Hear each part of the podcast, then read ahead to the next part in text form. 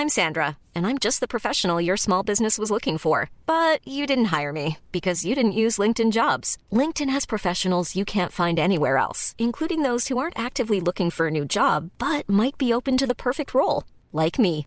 In a given month, over 70% of LinkedIn users don't visit other leading job sites. So if you're not looking on LinkedIn, you'll miss out on great candidates like Sandra. Start hiring professionals like a professional. Post your free job on linkedin.com/people today. In a sudden flash, it all comes clear. It's a eureka moment, an epiphany. Hi, I'm Marcus Smith, host of the Constant Wonder podcast. The world offers marvel, meaning, and mystery around every single corner. In nature, art, science, culture, history, we talk everything from bees and beetles to obelisks and asteroids. Experience the thrill of transformative encounter. We'll bring more wonder to your day. Listen to Constant Wonder wherever you get your podcasts. Before we start our episode today, this is just a reminder History Hack does have a Patreon account, and all of your donations are gratefully appreciated. There's lots of perks on there, secret groups on Facebook. Do get involved. We would love to see more of you. Enjoy the episode today. Hello, and welcome to another episode of History Hack. Zach here, flying solo. Alex is trusting me again, not really sure why, despite previous performances, but nonetheless. Uh, here I am, and I'm with a guy who, frankly, doesn't need an introduction. All I will say is that he is probably the nicest person I've met who owns a ponytail. Josh Provan is the master of adventures in Historyland and just has a, I don't know, I just call it, it's like a font of all knowledge when it comes to periods that we generally don't know a huge amount, which is why he keeps coming back. Personally, I've said to Alex, I reckon he just wants his own History Hack calendar, and he's just going to take all of those cartoons and, and then issue it as a calendar. Um, but the reason that you're here today is not to just talk about something that we wouldn't normally cover, but you have a book out, your second book, in fact. I do, yes, for the same uh, obscure reasons that Alex allows you to fly solo, which I completely understand. But you know, publishers have allowed me shelf space and catalog space, I've put my scribbling into into book form for you all to read. And it's about the Second Maratha War, and it's called Bullocks, Grain, and Good Madeira. Let us just emphasize that first word. That was bullocks, folks. Bullocks, grain, and good Madeira, and not something else no dirty jokes, please. This is this is a clean podcast. We don't do dirty jokes on History Hack. Of course, we don't. We just we just uh, allude to them sometimes. Absolutely. Right. So let's dive straight in because Second Maratha War. A lot of people are going to be listening to this and going, "Hey, what?" So set the scene for us. Where are we geographically, and perhaps more importantly, where are we in terms of the history of the British Empire? Okay, so uh, we're in India. Uh, specifically, the Maratha domain is um, that comprising, you know, ge- geography is difficult in spoken matter, but uh, you have the, the wide central belt uh, of India, uh, which which is called the Deccan, and that is uh, considered in some circles sort of a Maratha heartland. Um, it, it's it's it it begins it begins in the begins in the west of India, uh, coming out of a mountain range called the Ghats, and narrows off towards the east, and then to the north as well. You have what what was called Hindustan, uh, and that was also controlled by the Marathas up to the sort of the line of the Himalayas and the Punjab, and it's in terms of the British Empire, where we reached a point where the empire un, under the East India Company, you call it Company Raj, if you will, um, has decided under the leadership of uh, the new Governor General Richard Wellesley to be much more muscular and uh, expansionist in its in its effort to gain a sort of, a, I guess you would call it a, a, territorial and commercial monopoly over India. There's also the idea from Wellesley himself, who has a slightly uh, individual, unique, you might call it, philanthropic idea that he can bring order and justice and peace to India if he can just uh, remove the com- competition of the country powers, as they call them, the independent states of India. He is basically a white, rich snob, isn't he? Uh, with the with the best of I mean, he. We should say, if people are wondering, Wellesley, why does that name ring a bell? He's Arthur Wellesley, later Wellington's brother. He is. So yes. he is he the Earl of Mornington by this point, or does that come later? I'm trying. Uh, I was just there trying to think of of what he would be at this particular point. I believe he was. Yes, he would have been the Earl of Mornington, but at this point, I think he had actually been made Marquis of Wellesley, uh, and I don't think he liked it. He referred to it as a what double double gilt potato because it's an Irish title. He didn't like it. Just to just to sort of like just sort of frame that uh, that idea of snobbishness. Mm-hmm. he was a very Irishman Mhm. turning around and going, "I don't like the fact that I'm Irish." Sorry to our Irish listeners, but um, this is all tied up in the prejudices of the time. Yeah. A Protestant um, aristocrat who feels that a, an Irish title is worth less than a title in in mainland inverted commas Britain. Yeah, absolutely. And he, yeah, he's a very finicky guy. He's a very, he's a very kind of diva-ish figure. Um, he loves pomp and ceremony. He, when he's in India, he he acts essentially as if he is a maharaja, uh, while uh, at the same time sort of adding to his shopping list all of the maharajas that uh, he can possibly get into uh, the company's uh, influence. And at this point, he has managed to tick off that list Hyderabad, Mysore, and he has for a long time been wanting to try and get the Marathas on the list, but they're up to this point been uh, quite uh, resistant to the idea, unsurprisingly. So, how do we get to the second Maratha War? Do you want to kind of explain to us what the first Maratha War was about and the extent to which that does or doesn't feed into the second? Mm. Well, I, in my opinion, the first Maratha War has nothing to do with the second Maratha War, except that it's spookily similar in the way it happens. Um, the the first one was caused by the deposition, if that's the right use of the word, of the Peshwa, which is the ruler of the Maratha Confederacy, or like the accepted ruler of the Confederacy. They all tended to have a little bit of independence, but um, he's the guy that kind of dealt with their foreign policy and stuff like that. And uh, yeah, and he was the Peshwa is also the the person who is kind of blessed by the old Sultan, the old Chhatrapati, um, who used to be the head of the Marathas and therefore he's the guy who technically has the political power. Anyway, this guy was a monstrous figure, and he was ousted uh, by a coup. I believe it's referred to as the Brahmin coup. And uh, for a while, a council of regency was set up uh, where the Peshwa was Gaj, who was too young.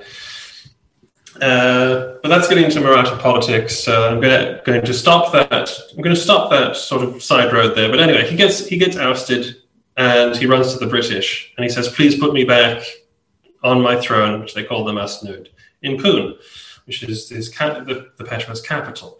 And the British, of course, said, "Well, why not?"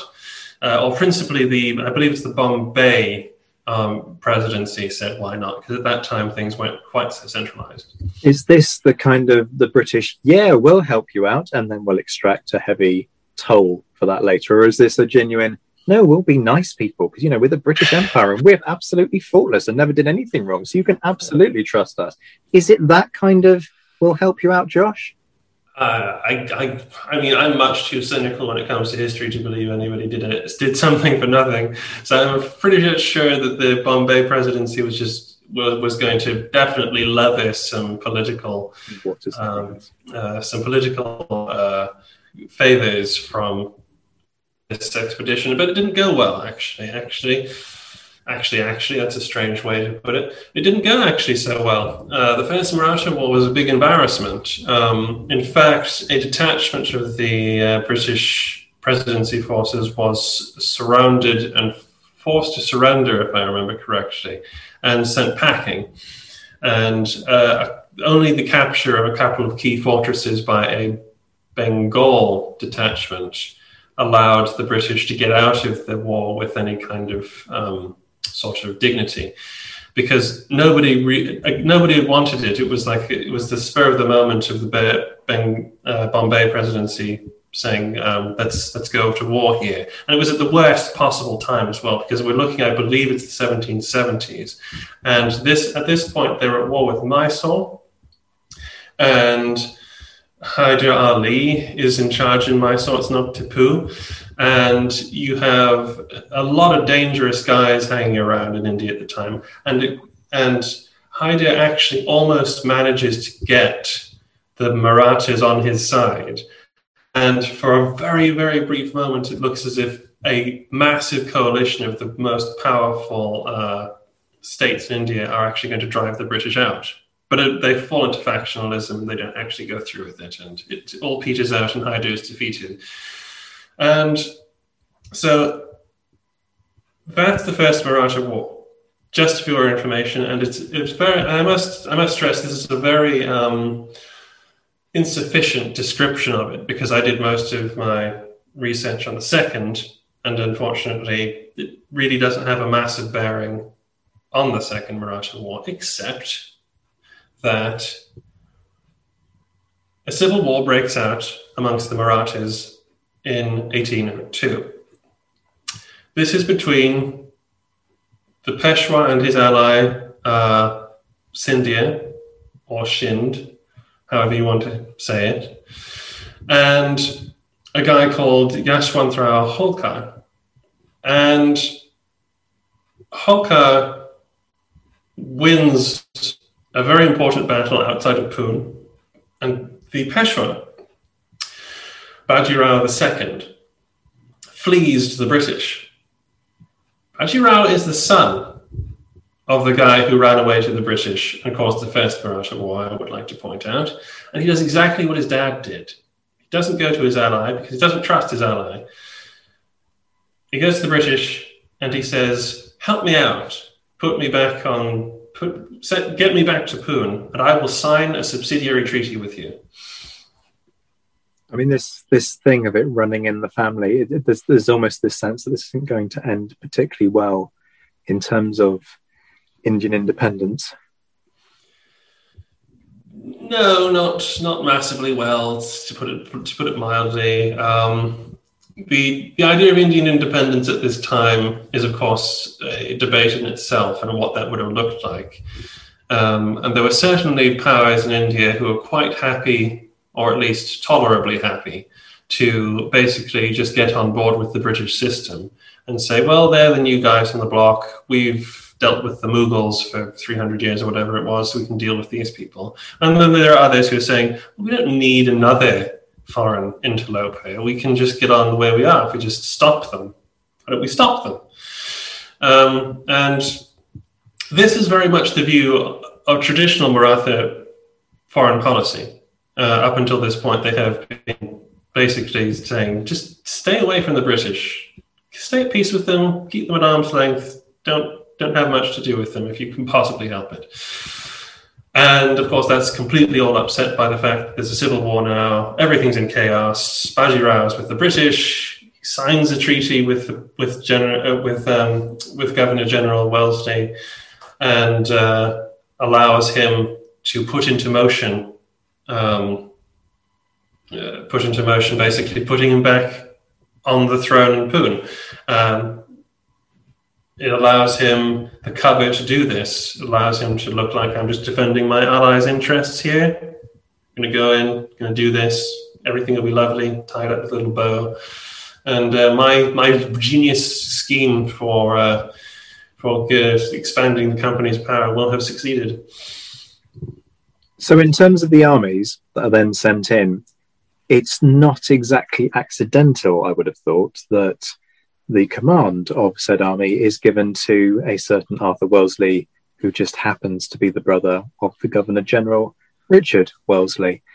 Talk us through. I, am reluctant to dive too much into Wellington's time in India because we want to talk about the Maratha War, but I mean, I, I, am conscious of the fact that there's a precursor to this, if you like, which is that Wellesley was given the um, responsibility for governing Mysore, wasn't he? When Mysore fell in 1799. And that actually put uh, David Baird's nose out of joint because Baird was more senior and felt that he had the right to it, but actually Wellesley was potentially the more diplomatically aware choice, and so was chosen for that reason. So, talk us through that kind of cronyism that's going on in India at this time and the way in which that influences the selection of, of Wellesley to command, and then also talk us through Wellesley's army and then his, his counterpart, if you like, the, the Maratha army. Okay. Uh, to the extent that the entire British military system at this point is essentially a, a crony system, it's not too unusual for family members to get give other family members a, leg up. Um, it's in fact quite accepted and it's the done thing, to be honest. You'd be a real rotter if you didn't try and at least help some of your relations, given it was perfectly acceptable to do so. Um, Arthur Wellesley at this point is just the most, is just the luckiest guy alive. When he came over to India, he didn't know his brother was going to become Governor General. He knew it was pretty high up in, in the administration back in England, but that was how he got his commission and became a, a relatively quite young colonel of a regiment. But he gets to India and then he finds out, oh, Richard's coming over. He's going to run the entire show. And you get this kind of Wellesley brother, Wellesley Bros Inc. going on for a while, where they he, I think it's his brother Henry, is also there, and they all they they work together to forward um, Richard's Richard's administration and his plans, things like that. And Arthur is important in that he is a man that Richard can trust. He um, is a and, prove, and he proves himself very capable in Mysore. Uh, he becomes governor of Seringapatam and puts down a small but somewhat worrying rebellion by a guy called Duntiawa. And that is where he gets into the Maratha spear. spear a lot of southern Maratha jagirdars or landowners have heard of General Wellesley because of this campaign, where he had to chase around this bandit, basically. Um, in a very un-Wellington campaign where he leads cavalry charges and runs around doing a lot of Napoleon sort of type of daring do. And doesn't sound like the the individual that Marcus and I talk about at all. Yeah, he, this, when he's when he's governor of Seringapatam, he's he's he's very kind of statesman-like with a military slant to it. It's, fascinating to look at that period in his life. But because he's governor there on Mysore, he's expecting a Maratha war at some point, and he actually writes a memorandum about what should be done to prepare for it. And so when Bajirao II uh, signs the Treaty of Bassein, which essentially kicks off the Maratha War, he suggests to General Stuart, who is in charge of the Bombay Division, um, commander in chief of the Bombay Army, that his detachment should be sent out immediately ahead of the main army to take Pune and basically restore the Peshwa, um, or make way to restoring the Peshwa. And they should be move very fast and just do the job. And the main army can come up behind if necessary. And Stuart likes the idea. Stop supplies have already been stockpiled on the frontier, and uh, he he basically says, "Well, it was your idea. You can do it. and then he writes to Richard Wellesley, and Wellesley, unsurpri- Richard, unsurprisingly, says, "Yes, of course, Arthur can do it." But by the time he gets confirmation, the confirmation arrives in Bombay. Actually, Arthur Wellesley is already in sight of the capital, the Maratha capital. And in terms of the armies, what are we dealing with here? Because you've got a a, a mixture of forces. In I, I mean, I, am tempted to start coming in with with comments, but I want people to get a sense of your knowledge, so I'm going to just shut the hell up for once. well, I mean, I don't mind if you want to if you if you want to jump in any way you like. You know, you know, I don't mind these things. Uh, but uh, with the armies, so the East India Company um, is at this point reached a, a very high level of proficiency with its army. Um, it is made up primarily of what they called native regiments. So these are regiments on the battalion system, the British, essentially the British battalion system uh, of native Indians of varying castes and religions. And since 1796, a, they have been commanded by by somewhere over 11 European officers, and the in native officers who bridge the gap between the foreign commanders and the sepoys who make up the rank and file are very important to the running of every battalion and every squadron of cavalry. Um, it's very large. It's larger than the British Army, to be certain, in certainly in peacetime, and uh, you're dealing with at one point certainly over hundred thousand men across three presidencies. I mean, for folks who don't kind of who perhaps aren't familiar with the period, what we're talking about here is like Amazon having an army. We're talking yeah. about a trading company here, not yeah. a, a nation, but a trading company with its base back in the UK, uh, to what extent can you call it the UK at that point? But people know what I mean, based back in Britain. And it has a force which nominally is there to defend the company's assets, but as you say, is used in these campaigns to actually aggressively expand. And then they work alongside the British Army, which is effectively where Wellesley comes in because he has a commission. The other thing to say about the East India Company Army different system of promotion. So the cronyism doesn't exist in the same way because you can't buy your way up the ranks in the East India Company Army. It's promotion based on competency. But as you say, there is a, a limitation where you've got um, officers who are natives. They, funnily enough, in a you know late 18th, early 19th century, highly prejudiced and racist society, don't find themselves being promoted to the, the highest jobs um, in mm. in the army.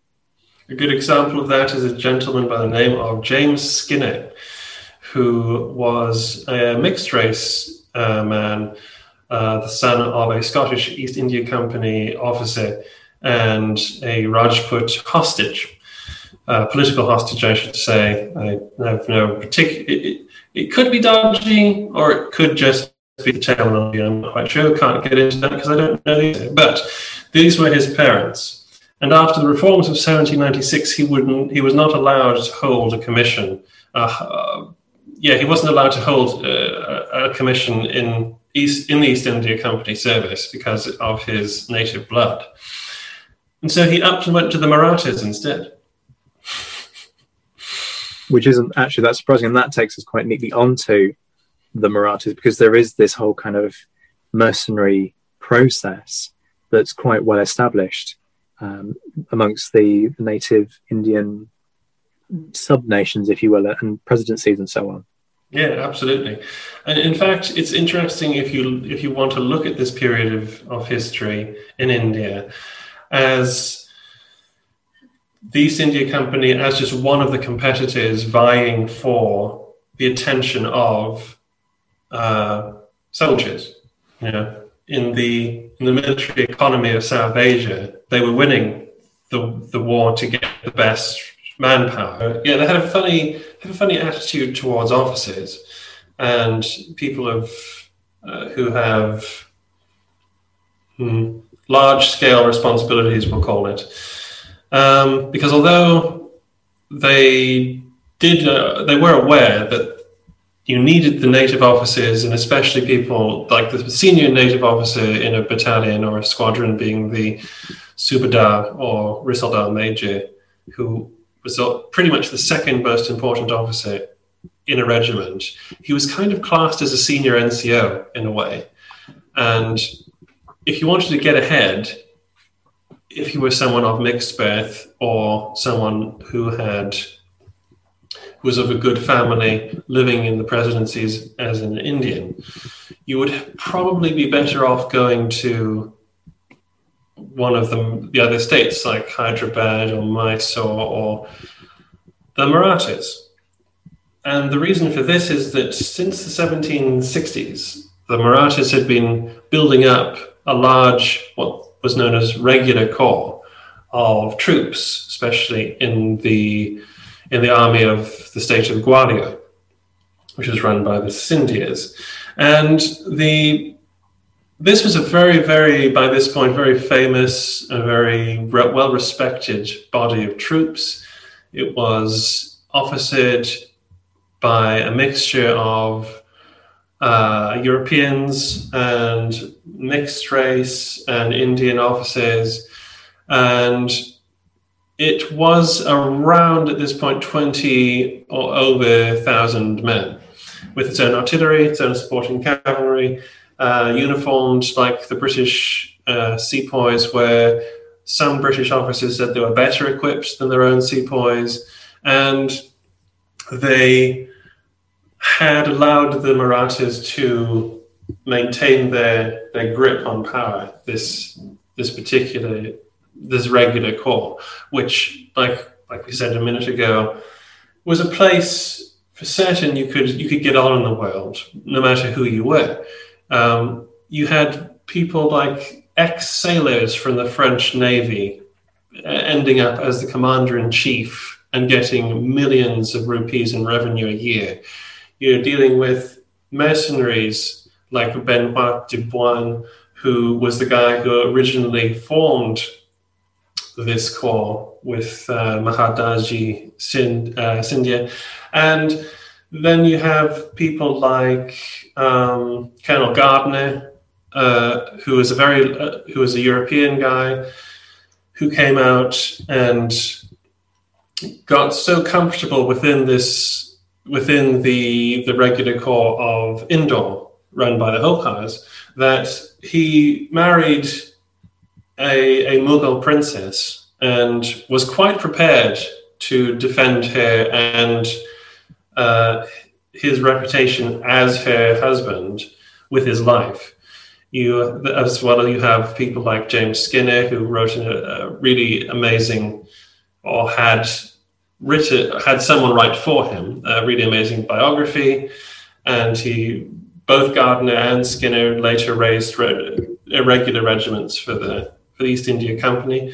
But this is very much the, the central core of the Maratha army that the British are going to be coming up against, and they don't know a lot about it. They don't. They, I mean, they know it exists, but they don't know it. They don't know how tough it is. They don't, and and that is that is a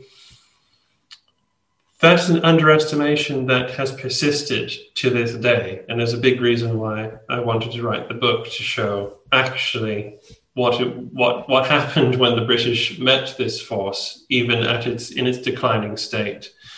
And apart from that, you have obviously the traditional modes of Indian Maratha warfare, which is masses of cavalry as well, and a lot of excellent artillery. When you're ready to pop the question, the last thing you want to do is second guess the ring. At Bluenile.com, you can design a one of a kind ring with the ease and convenience of shopping online. Choose your diamond and setting. When you find the one, you'll get it delivered right to your door. Go to Bluenile.com and use promo code LISTEN to get $50 off your purchase of $500 or more. That's code LISTEN at Bluenile.com for $50 off your purchase. Bluenile.com code LISTEN. Burrow's Furniture is built for the way you live. From ensuring easy assembly and disassembly to honoring highly requested new colors for their award winning seating, they always have their customers in mind. Their modular seating is made out of durable materials to last and grow with you. And with Burrow, you always get fast, free shipping. Get up to 60% off during Burrow's Memorial Day sale at burrow.com slash ACAST. That's burrow.com slash ACAST. burrow.com slash ACAST. So there are two distinct theatres to this conflict. How do they progress and to what extent do they kind of have a bearing on one another? Okay. So, as far as Governor General Wellesley is concerned, um, the most important of the theatres is the one in the north, which is uh, under the direction of the Commander in Chief in India, uh, Lieutenant General Gerard Lake, who is an officer of the old school. He believes in personality. He believes in you know, you know, being with the men, amongst the men, but not of the men. And he he likes to, and he and he's very successful in this. Like all the popular generals, like Abercrombie and Moore, he cultivates a sort of a, a cult of personality, if you will, and the soldiers love him, and especially the cavalry because he's an excellent horse rider, and he's in his fifties, and he's He's your atypical kind of 18th century British officer. And he he starts a little later than than Wellesley, but it's his job to conquer Hindustan. He's to drive into Hindustan and take Delhi, and if possible, to capture the emperor, the Mughal emperor in Delhi, uh, which is essentially the the main goal that Governor General Wellesley has for this war, because if you capture Delhi, you essentially become the protector of the emperor, and that's going to get you a lot of political sway going forwards.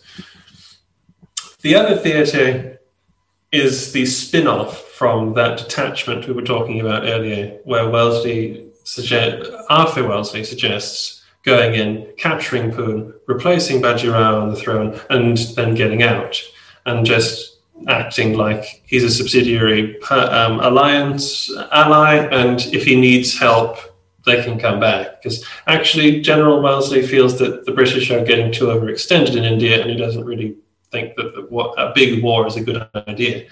However, he's a soldier, and he throws himself into his work, you know, with dedication. And once war is declared after they have restored Bajirao and the rest of the Marathas reject the Treaty of Bassein.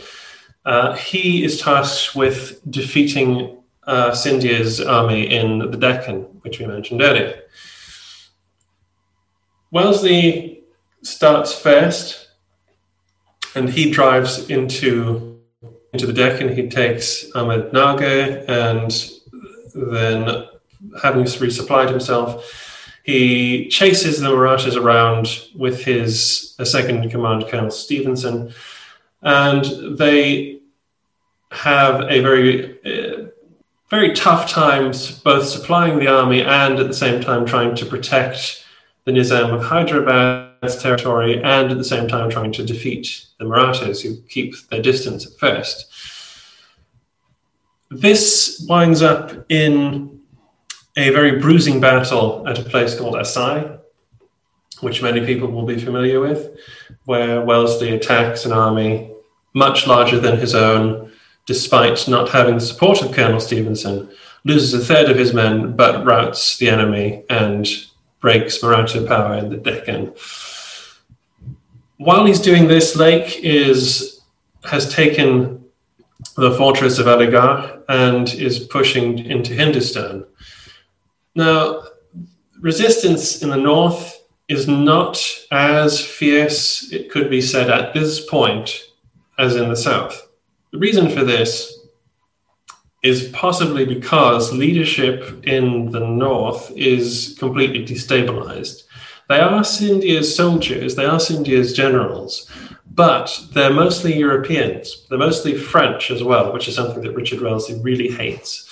And in fact, actually, they call a section of Hindustan between Aligarh and Delhi, the, the French territory, because it's run by a guy named Perron, who uh, was that Navy sailor, by the way, I was talking about earlier.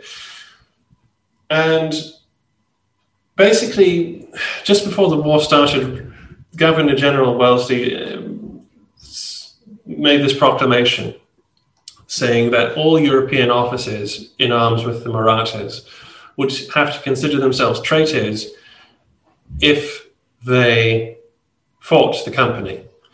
And if they surrendered and came over to the company's side, then they w- could be given jobs and they would be given rewards. It was essentially a massive bribe because it placed the Europeans in all of the Maratha principalities in the position of being traitors one way or another. And most of them hedged their bets and said, well, the company is probably going to win. So I'm just going to get out. So at a stroke, the finest, most effective part of the Maratha army is deprived of its officers. And in, in, in the north, this is very dramatic in terms of allowing Lake to capture Delhi.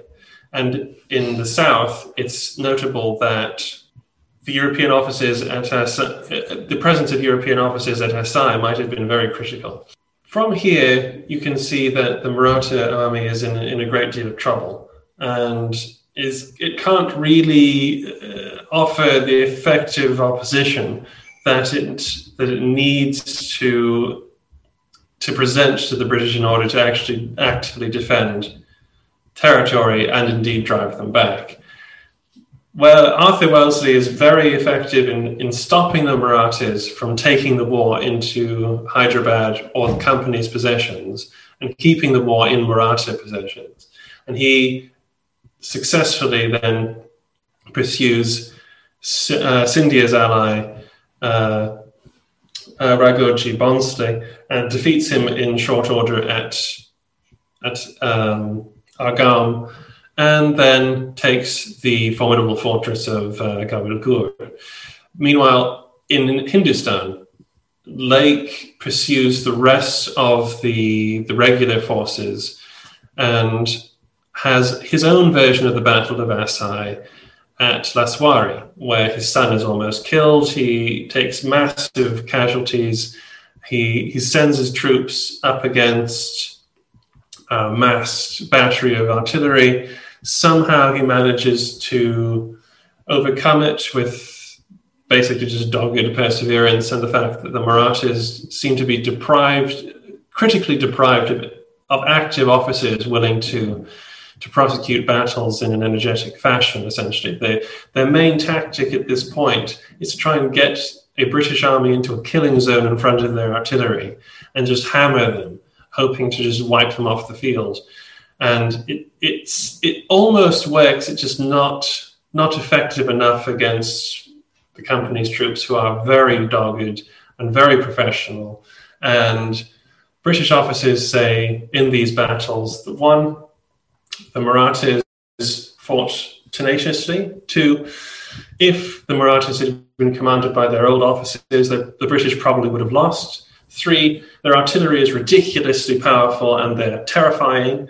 And four, the in a sudden flash, it all comes clear. It's a eureka moment, an epiphany. Hi, I'm Marcus Smith, host of the Constant Wonder podcast. The world offers marvel, meaning, and mystery around every single corner. In nature, art, science, culture, history, we talk everything from bees and beetles to obelisks and asteroids. Experience the thrill of transformative encounter. We'll bring more wonder to your day. Listen to Constant Wonder wherever you get your podcasts. The, the Marathas can be defeated, but you do have to be very careful about how you fight them. So lessons were learned throughout these these battles and campaigns, which allowed the British to adapt better than the Marathas adapted to the British. Lake continues his campaign, he captures a few more cities, and basically calls it a day. This is a mistake this is seen as a mistake for the following reason that the last remaining Maratha chief, as they called them, Maharaja, eh, properly speaking, is Yashwantrao Holkar. And he's still at large with a very rapacious army. Yeah, I was going to say the defeat of Scindia's troops isn't the end of the story, is it? You've then got a whole other phase that goes yeah. on after what should have been the end of the war. Yeah, because in a way, this this early part of the war in the Deccan and Hindustan was all against Scindia, really. And Holkar, remember, defeated Bajirao and Scindia's army outside of Poon in 1802. The Marathas were still divided. Holkar didn't want, didn't trust the other Marathas, and he stayed at arm's length for the entire arm's length for the entire time, seeing what would happen, and seeing that, the Marathas, his, his his his other Confederates had been defeated, he continued to stay at arm's length. And the British sort of followed him for a while. They really weren't sure what his game was. Some people thought he was actually just going to play, be really quiet and sort of accept the treaty and just roll over. But that wasn't this guy's style. He was a force of nature. This is the guy, by the way, there are any movie producers listening, that you make the movie about. Okay. He deserves an episode on his own, to be honest. But he does not give in. When Lake leaves, he leaves a detachment to sort of monitor what Holkar is doing. And Holkar just flattens it. He, he hits it with everything he's got. He chases it back all the way to Agra. And it is an utter, utter disaster that most people at the time said was unparalleled in in in, in India for the British to have experienced. Um, excellent battalions of sepoys with their British officers, with their artillery, were, were broken and lost. Mass desertions occurred. It actually looked as if Holkar was going to take Delhi at one point, but luckily for Lord Lake, uh, he had uh, David Ochterlony in Delhi, and he didn't give up the fort and allowed Lake to regather his army and come and chase Holkar off and eventually defeat him. But it just caused such a such a mess for what was supposed to be a very glorious and successful war. They got bogged down in this secondary war coming off it because the success of Holkar encouraged people like allies in what, in the region of Rajasthan to support him, like the Raja of Bharatpur, which prompted Lake to go and try and punish this Raja. And it didn't go to plan at all. It almost feels like they sort of fall into this in slow motion. And just know that Mark's going to listen to this and he'll be booing at your suggestion that you make uh, the film about Holkar and not about our boy Wellington. Um, I want to tap into something else um, that's key in this book because you call it um, the or your, your focus is the Maratha and Jat campaigns. We haven't talked about the Jats, so I mean, who are they and how do they get involved in all of this? Yes, well, somewhat similar to the Marathas, they emerge out of the decline of the Mughal Empire in the 17th century, existing before that in some some manner or another, but they come into a semi-independent being during this time. They are ancient sort of defenders of India, going back into dim Hindu antiquity. They are a Hindu people, and their capital is at Bharatpur in Rajasthan. They really at this point, we're one of the many states that, uh, well, yeah, one of the many states in this area who said who were under the sort of the the remit of Maratha power, and were left alone as long as they paid a certain amount of tribute money to the Marathas. And at this time, Holkar had been go, like looking around for allies when he was chasing this uh, British detachment, um, you know, back to back to Agra, which is by the way called Monson's Retreat, after the commander of the detachment, Colonel Monson, and the Raja of Bharatpur, the Jat Raja of Bharatpur, I should say, Ranjit Singh, he he just timed it wrong. Unfortunately, he he got on board with Holkar just as actually things were going badly for him, and this after he had already made a treaty with Lord Lake, you know, giving uh, giving sort of his his allegiance to the British.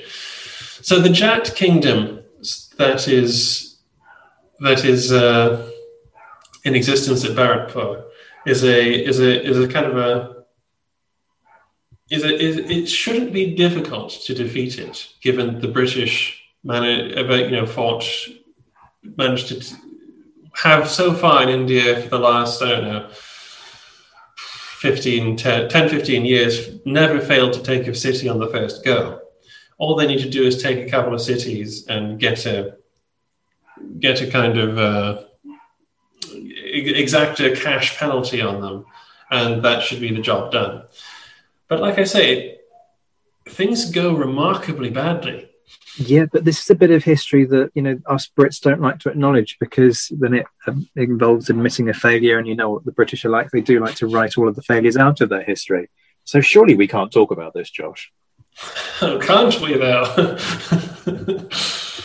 no, this is this. I think we really should at least give it a moment of. Uh, uh, I think we should. I think we should try and buck the trend, Zach. What do you think? Oh, I'm with you. I'm absolutely with you. Um, but I just know that certain people are going to be listening to this, going, "No, can't possibly have any setbacks for the British. The British were the dominant force during this period. They single-handedly wiped out Napoleon's armies. They were the best.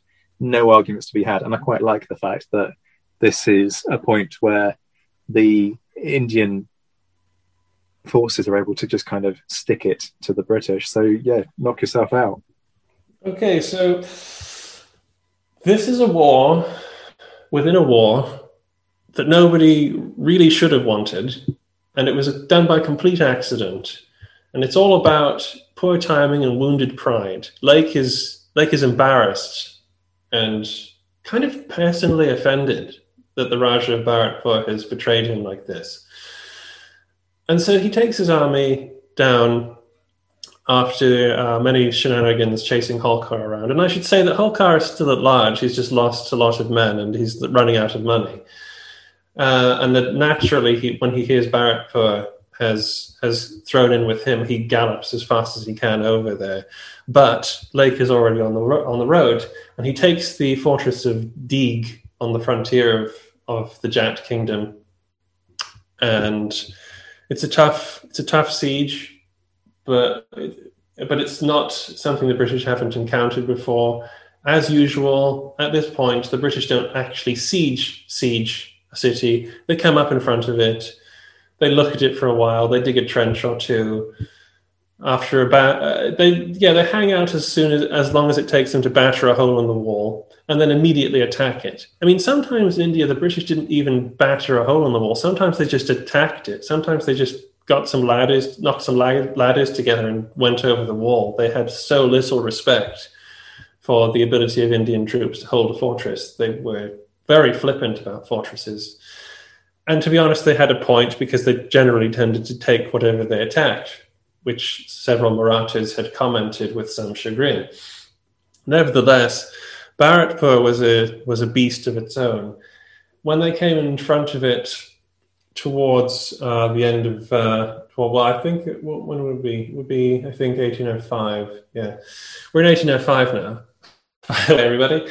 Um, when they came in front of it, everybody was struck by its size, and not just the city size, the size of its walls it became immediately obvious to engineers and artillery officers that it was going to be very difficult to actually besiege the place because of its circumference.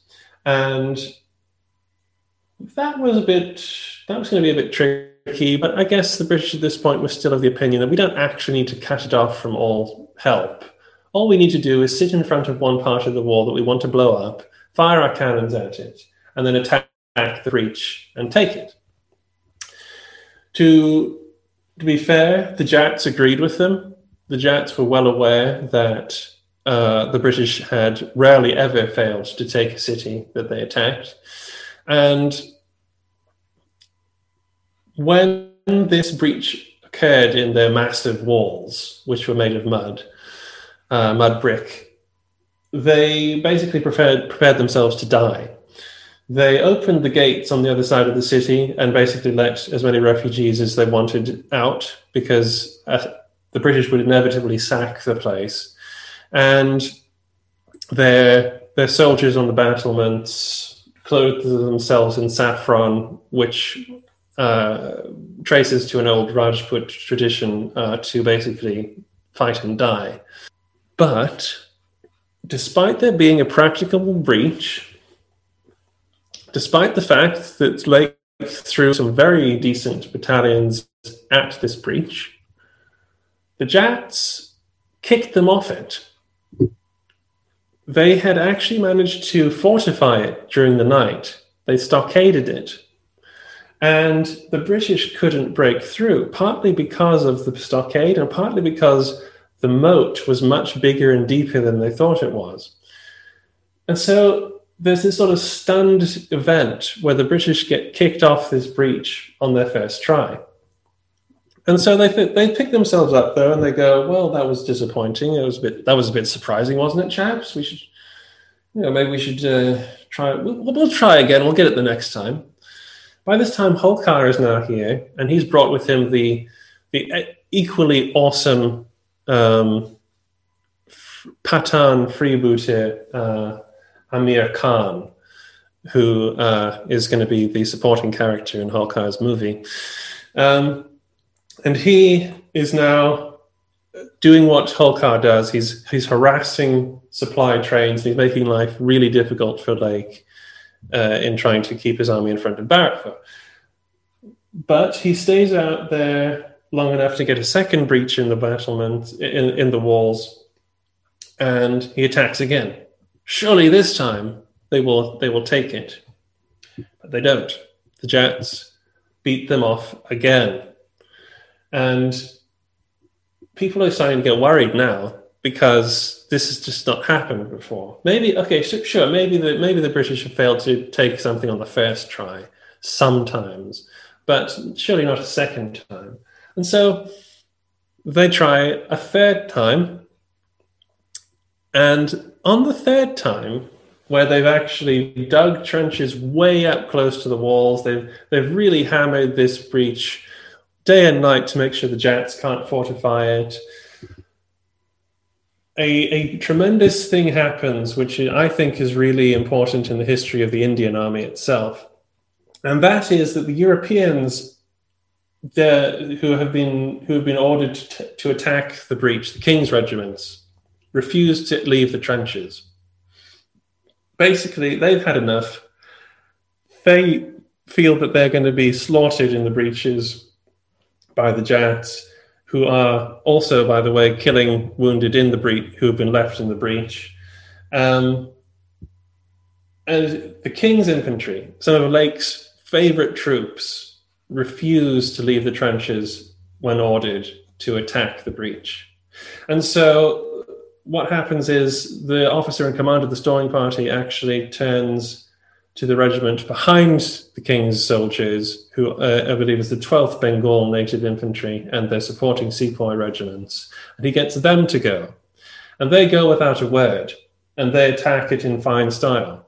They plant their colours even on the parapet of the, of the bastion, uh, nevertheless, taking massive casualties. Uh, but the fact that they did this shows showed a lot of British officers the, the caliber of the of the Indian Army, which is, at this point really is becoming an Indian Army and is being referred to as an Indian Army. And there's a pride in it as well, as opposed as sort of like a rivalry between the Indian Army and the British King's Army troops. And but despite this this this monumental moment, the British are again repulsed, and they are repulsed a fourth time when they tried the next day. And the end of it is that they cannot take Bharatpur. Sure, the Jats can't win a war against the company, But the British cannot take Bharatpur at this point. At this point, the army is starving, it's diseased, it's lost thousands of men, and Holkar is still messing about as well. So Lake basically does gets the best deal he can, which gives which allows the state of uh, the Jat state to continue existing, and they basically buy him off as if he was as if he was like just sort of some some freebooting pillager. And he goes and chases Holkar off into Punjab, where eventually Holkar surrenders. But this entire siege of Bharatpur is just extraordinary for how little it's known and how dramatic it is and its consequences. Yeah, but on the basis that history is written by the victors, and in the longer term, the British are the victors in India, it's one of mm. those, as I sarcastically kind of alluded to earlier, it's one of those ones that tradition has liked to push to the edge, isn't it? What's the longer term impact of this campaign on the subcontinent? the the longer term in- impact of the Second Maratha War makes the British the paramount power in the in what we would call the in what we would call South Asia, in India, uh, with the removal of the Marathas as a political force capable of defeating or at least challenging the East India Company, you have no one left. The only people that are left who can actually offer resistance to the company are now people who are beyond the the border of the, the of the Punjab, uh, such as the Sikhs, who are a rising kingdom, but who will not achieve the the strength required to challenge the, the East India Company until the 1840s.